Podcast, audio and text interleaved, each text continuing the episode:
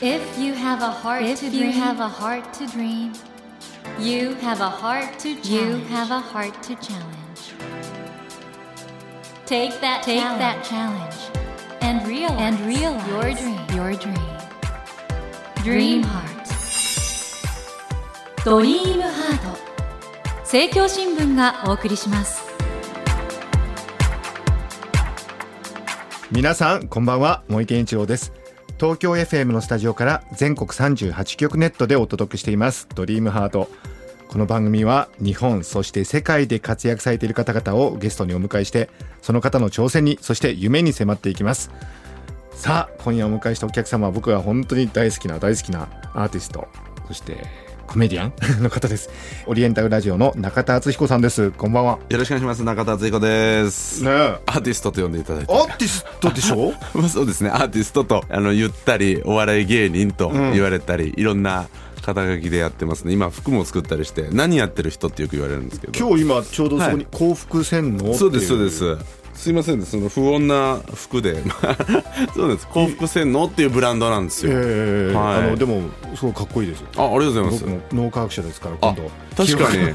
これね、脳、脳科学者的にこの脳の字が、ちょっと違いますよねそうこれね普通とね、中国語の脳なんですよ、ね。そうなんだ、はい、そこら辺もちょっと遊んだりして。まあでもね幸福のためはい洗脳されるんだったらいいかなみたいな、ああ、いろんな解釈がね、はい。はい、ありますそれで実はですね、はい。あの今回このはい。宝島社から出ました。本なんですけど、はい、僕たちはどう伝えるかと人生を成功させるプレゼンの力。はい。これいい本じゃないですか。あ、本当ですか、ありがとうございます。嬉しいです。まずこのね、表紙帯のところに 中田さんのあの、はい。すごい顔心はつかめる。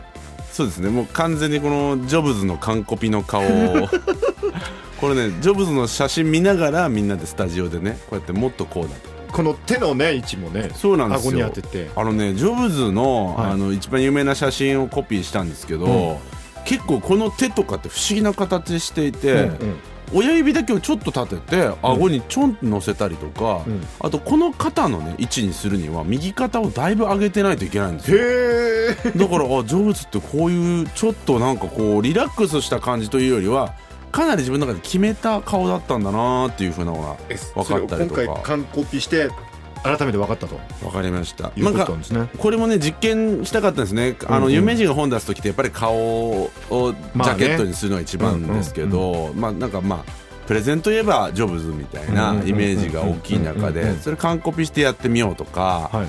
タイトルもあの「君たちはどう生きるか」あれをこう まあ模倣してるんですよね。やっぱりそうなんですね。この模倣タイトルっていうのがビジネス書では結構ありになっているってうんまあいうそうだよね。あの現実が僕は面白くて、うん言ったらそのなんですかね阿川佐和子さんの「聞く力」っていうはいはいはい。その前年度に池上さんのあの伝える力あありましたよね。売れてたりとか似たタイトルがその界隈時期めちゃくちゃ氾濫する。はい。で今あの西野さんと堀江さんで出してる本で「あのバカとは付き合うな」っていう、はいはいはいそのランキング1個上が「アホとは戦うな」っていう。うんうんでそういうなんかビジネス界隈ってそういうのありなんだ。みたいなのを なんかこう面白がりたくてこういう表紙とタイトルにしてある。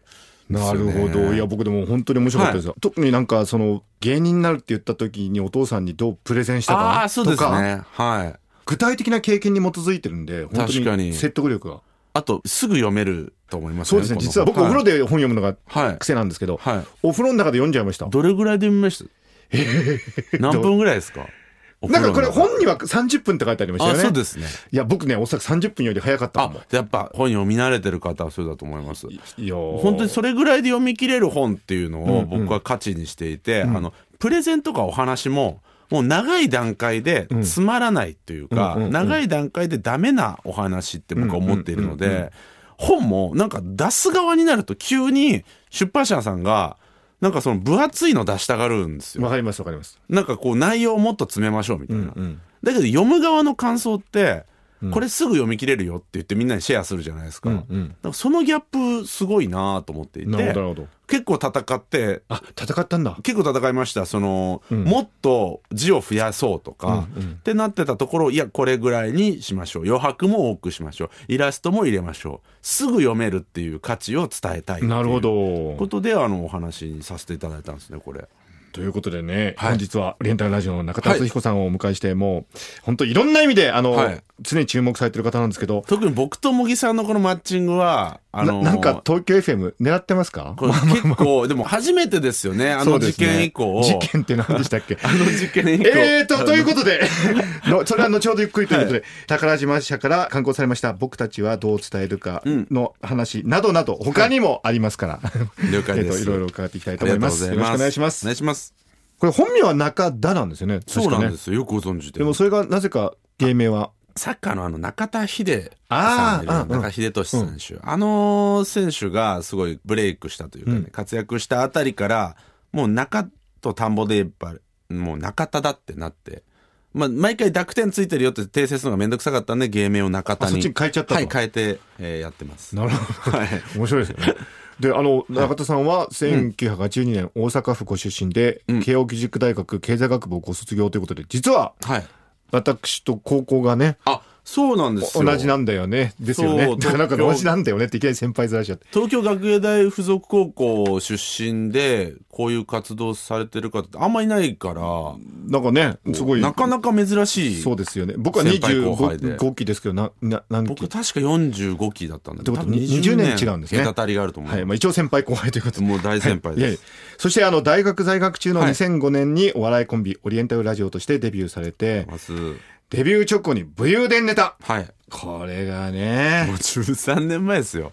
でももう、すでにこの時にアーティストとしはいはい。て、されてましたよね。でから。どうですかね、まあ、その音ネタ音楽ネタというリズムネタと言われる、でもその当時はね結構多かったんですよ。あ。結構その、まあ、m 1グランプリを主流とする漫才ルネッサンスというか、はいはいはい。そういう流派と、まあ、エンタの神様を代表するああいうまあ何でもありの、はい。バラエティっぽいネタの文化の中で言うと、まあそういうリズムっぽいネタの人って結構他にも現れてたんですよね。なるほど、なるほど。うん。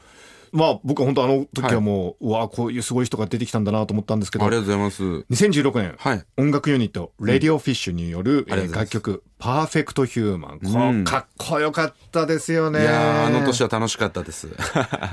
これでその NHK の紅白歌合戦にも出場されたってすごくいいですよね。うーん、なかなか、まあそれまでもお笑い芸人さんが歌を出して紅白出るっていうのは、例えばトンネルさんとかダウンタウンさんとかもなさってるんですけど、それはやっぱりあの番組主導でやってたので、勝手にあの作ってネタ番組で勝手に PR してこうなったっていうのでは、まあ、あ珍しいんじゃないですかね。この年は第58回日本レコード大賞の企画賞も受賞されたということで、まあ、レコード大賞に企画賞があることをこの時初めて知りましたけど、そそなんかね、なんかくれました。はい。そうしてあれですよね、テレビ朝日系列の番組、しくじり先生で、うん。授業スタイル、そのプレゼンが本当にうまいと。いやー嬉しいです、これが評判になったんですよね。そうですね。自分でもなんかすごく好きだな、向いてるな、授業はっていうふうに思ってて、それがなんかすごく企画とマッチしていろいろとやらせていただきましたね、何度も。最初はあの、一回だけしくじり先生として、あの、出演する予定だったんですけども、何回か出てほしいっていうことで、いろいろとテーマ変えて、まあ本当3年間ぐらいずっとテーマ変えて出させていただいてましたね。あの、伊能忠敬の会なんかはあね、神会と言われてますけどもあり。がとうございます。で、そういうもんだから、プレゼンの名手ということで、今回この宝島社の僕たちはどう伝えるか、そう。人生を成功させるプレゼンの力とそうなんです。いう本が出たわけなんですけど、はい。これね、僕ね、絞り方がうまいなと思って。ああ、そうなんですか。で、これだけ、これ実にするとどれぐらいなんですかね？どれぐらいなんでしょう？ギュッとしたらもう半分ぐらいになる気もしますけど余白も多いですからね。例えばね、はい。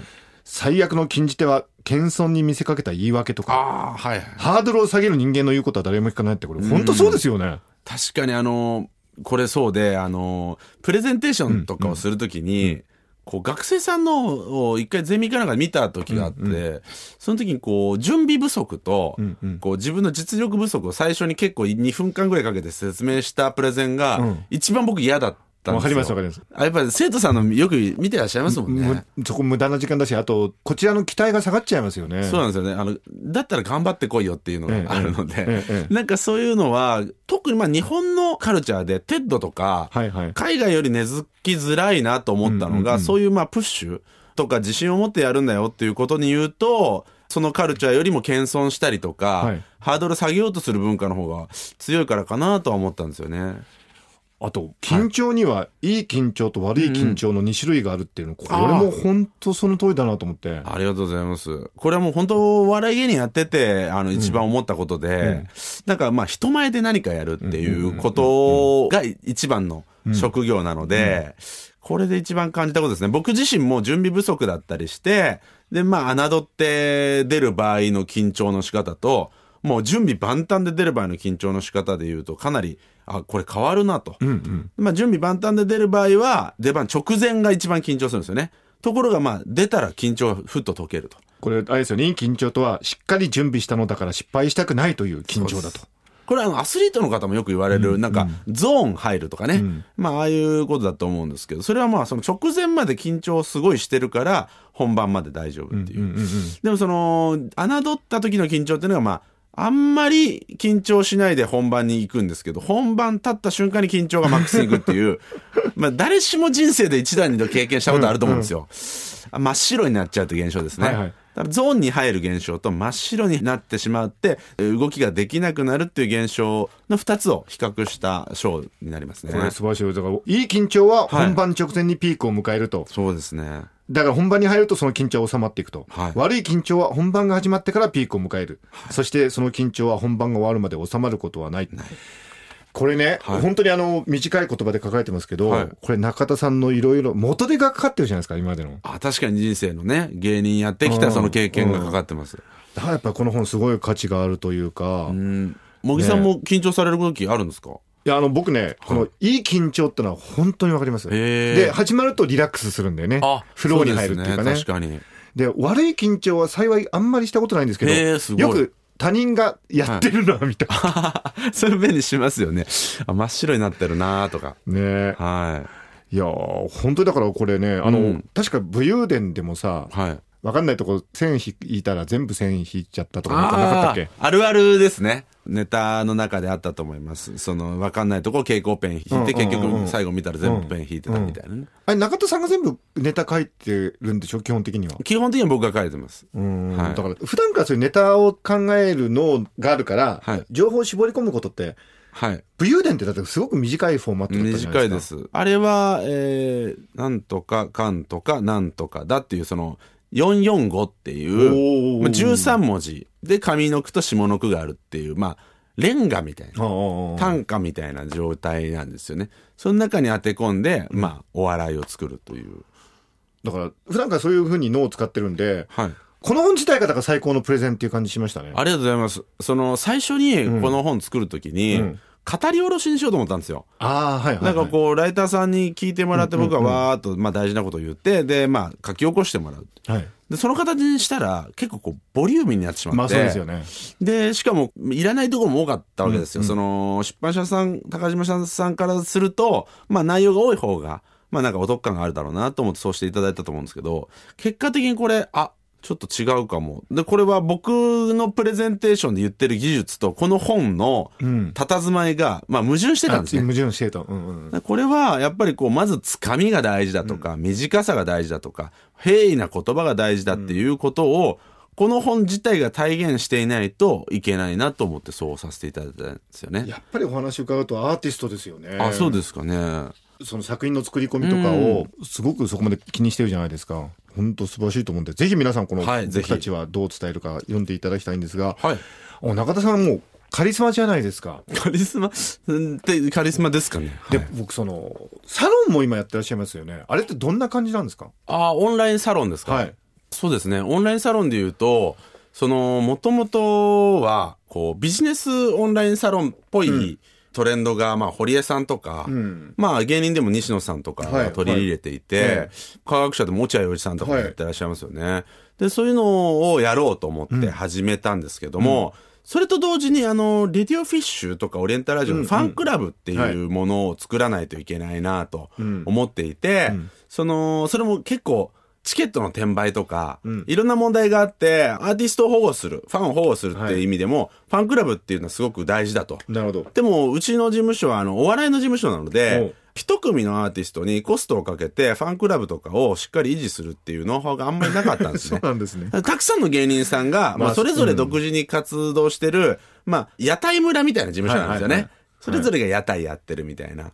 だから、えっと、僕たちが作ろうということで、自分でファンクラブを作るというノリで始めたので、そのもともと中田敦彦オンラインサロンは、 RADIO FISH ファンクラブっぽい感じだったんですよ。そうなんですね。はい。それで、あの、まあ、ライブの運営とかグッズの制作とかも兼ねてやってたんですけど、つい数日前に、そのファンサイトと中田敦彦ビジネスサロンを分けて、うん。今、あの、ファンサイトをユナイテッドっていう名前にして、えっと、ビジネスサロンをプログレスっていう名前にして、僕自身が今始めてるビジネスに関して特化したサロンを今作ってるんですよね。なるほど。あの今ねあの、はい。メメディア状況もどんどん変わってきてて、はい。かつては新聞、ラジオテレビだったんですけど、い。今は本当新しいメディアどんどん。出てきてるじゃないですか、うん確かに。そんな中でこれから芸人としてそしてアーティストとして、はい。活動の場ってのはどういうふうになっていくんですか、はい。僕は、まあ今あの若い YouTuber とも違って、まあテレビっていうメディアの中に入り込んだ、かなり後半の方のタレントだとは思うんですよね。そういう意味で言うと、まあそこから YouTube だとか、まあネットのいろんなチャンネル、ネットフリックスとかもいろいろあるじゃないですか。でマスメディアっていう時代から、その、狭くて深い、ん。その個別のメディアになってるなとは感じたんですね。はい。なので、まあ、大きいメディアで広告媒体で課金していく間接課金モデルから、それぞれがファンを強烈に持ってるっていう、個別の直接課金モデルになっていくなということで言うと、このオンラインサロンとか、そこら辺は、まあ、僕のことがすごい見たいっていうファンのための濃いコンテンツをお届けする、まあ、直接課金媒体なので、そういう、まあ、強いファンを持つかどうかっていうアーティストの活動が、まあ、メインになってくるかなとか、最大公約数的なコンテンツよりも、深くてエッジの効いたコンテンツが、まあ、生き残ってくるかなっていうふうには思ってはいるんですけどね。あのレディオフィッシュのはい。セカンドユニットっていうか兄弟ユニットもあ、ありがとうございます。立ち上げそうなんですよ。るんですよねこれねえっと、もう立ち上がっていて、立ち上がって今のところ5人組ですね。5人組の20代前半から10代後半の男の子のユニットで、まあ、そういったグループの音楽の届け方も、ん言ったら今まで大手レコード会社にオーディションを受かって、で、まあメジャーデビューするっていう流れしかなかったところが、個別に、まあ言ったらインディーズのような活動だけど、メジャーと同じように、かなり潤沢に、まあクリエイティブ活動が続けていけるっていうようなモデルができていけるというのを僕目指してるんですよ。確かに、はい。インディーズとメジャーの差ってあんまり分かんなくなってません？すごく今、ね。そこら辺は論じられてますね。その、誰もが発信する媒体を持っている。で、個別に逆にインフルエンサーって言われるような影響力を持っちゃってる人を大手が取ろうとするので、どっちが先か分かんなくなっちゃってるんですよね。んうんうんもうファンを持ってる人たちを大手が取ろうとしちゃう流れで、でもみんなコンテンツはあるけど、届けられないから大手に所属しようとしてたわけなんですけど、そこが逆転してる今、かなり状況は変わってきてるなと。ただ、メジャーであるとか、未だにやっぱりこのラジオとかテレビっていうものの広さはあるよねはやっぱりあります。無料であるっていうこととか、まあそうなってくると逆にその対比で、個別のメディアと今までのテレビとかラジオのメディアっていうものが比べられてくるので、ラジオの良さっていうのは今後より浮き彫りにはなってくると思いますけどね。某はい。オールナイトニッポンとはいかどうですか？あ、それもすごくやってみたかったのが、ラジオファンっているんですよ。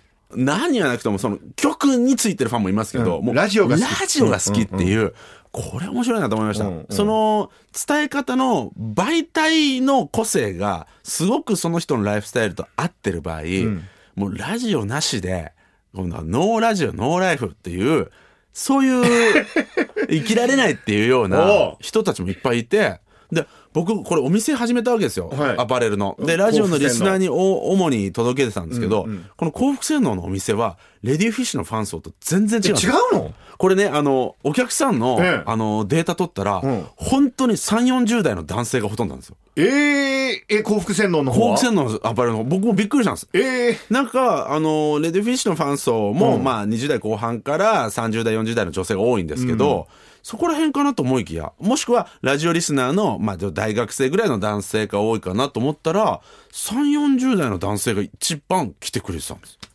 でそれがさっき言った、はい。こじんまりとしてんだけど深いコミュニティっていうことだもんね。そこがすごく面白いと思っていて、ただ商品の価格に関しても、安い高いで、まあ、発するメッセージが変わってくるのうん。で、今僕は高価格帯の、言ったら T シャツとか、はい。パーカーでやってるんですけど、もっと実験してみたいなと思って、うんこっからもう革ジャン。革ジャン革ジャンとシルバークセをうん中心にした、もっと高価格帯の、うん言ったらその、クロムハーツみたいにしたいんですおよ。おかなり深いじゃないですか。はいはいはいそして狭い。うんとみんなに届けられるユニクロとか GU みたいなブランドではないけれども、強烈なファンが少数支持してることで、まあ、ブランディングできてるっていうものにしていきたいなと思って、ガラッと何もかもブランディング変えようかなとそうなんですね。思ってるんですよ。T シャツから変わろうと思って。いや僕はほら、はい。中田さんの支持者っていう会社じゃない好きじゃないですか。でほら世間だとねあの、はい。い、ろいろネットとか見てると、うん。中田敦彦どこに行動してんのかなって、うん見えてない感じってちょっとあってただはいはい。今の話伺ってると、はい。従来のイメージで例えば薄くて広いマスメディアはい。を頭に入れてると、うん。今の話って見えないですよね。そうですね。やっぱりそこら辺を論じる方々は、まだ80年代、90年代の世界に生きてるうん。んだと思うんですよ。んやっぱりこう、ナインティナインさんとかダウンタウンさんみたいに、お笑いの番組でゴールデンで司会になると、まあ、一角の人物みたいな。うんでもそのビジネスモデル自体が業界ごと変わってきちゃってる時代だよに、ね。実はまあ抵抗とか、まあ自分の中で旗立てたいなって思う活動をすると、多分ちょっとわかんないんだろうなとは思いました。ね。はい。ついに確信に来ましたけどね、そのあたりのことは来週ちょっとじっくり伺いたいなと、来週聞いていただきたいなと思うんですけども今週お伝えしてきた僕たちはどう伝えるか、はい宝島社、本当に自信を持ってお脳科学者として嬉しいです。お勧めできます。あの、本当、はいジョブズのプレゼンみたいに非常にシンプルで、うん研ぎ澄まされた本ですよね。ありがとうございます。ぜひ皆さんこれお買い求めください。ぜひお願いします。ということで、えー、森健一郎が東京 FM のスタジオから全国放送でお届けしています、ドリームハートですが、そろそろお別れの時間となってしまいました。中田さんにはまた来週もお越しいただき、お話を伺っていこうと思います。中田さん、来週もどうぞよろしくお願いしますお願いい。たします。ということで、えー今夜はオリエンタルラジオの中田敦彦さんをお迎えしました。Never let go of that dream. Never forget that heart to challenge. Dream heart. 茂木健一郎が東京 FM のスタジオから全国38局ネットでお届けしてきました「ドリームハート今夜はオリエンタルラジオの中田敦彦さんをお迎えし先日宝島社から刊行されました「僕たちはどう伝えるか」について伺いました。いかがでしたでしょうか？もうプレゼンというのはねあの我々が生きる中で全てがプレゼンなんじゃないかなとか思うんですよ。誰かをデートに誘うのもある意味じゃプレゼンだしもちろんあのビジネスの中でもプレゼンあるわけなんですけどもこのプレゼンということについては確かにね中田さんすごいんだなと改めて思いましたし今回のこの本あの絞りに絞ったなんか大吟醸みたいな無駄な言葉を全部削ぎ落として一番いいとこだけ残ってるというような本当あの素晴らしい本になってますのでぜひ皆さんあの読んでいただきたいなって私は本当にあのお風呂入ってる間に読んでしまいました。ひょっとしたら10分くらいだったかも。15分かな。それぐらい短い時間で読めますのでものすごく参考になることがたくさん書いてあると思います。さてドリームハートのホームページでは毎週3名の方に1000円分の図書カードをプレゼントしています。番組へのご意見などメッセージをお書き添えの上ドリームハートのホームページよりご応募ください。お待ちしています。それではまた土曜の夜10時にお会いしましょう。ドリームハートお相手は森健一郎でした。ドリームハート。政教新聞がお送りしました。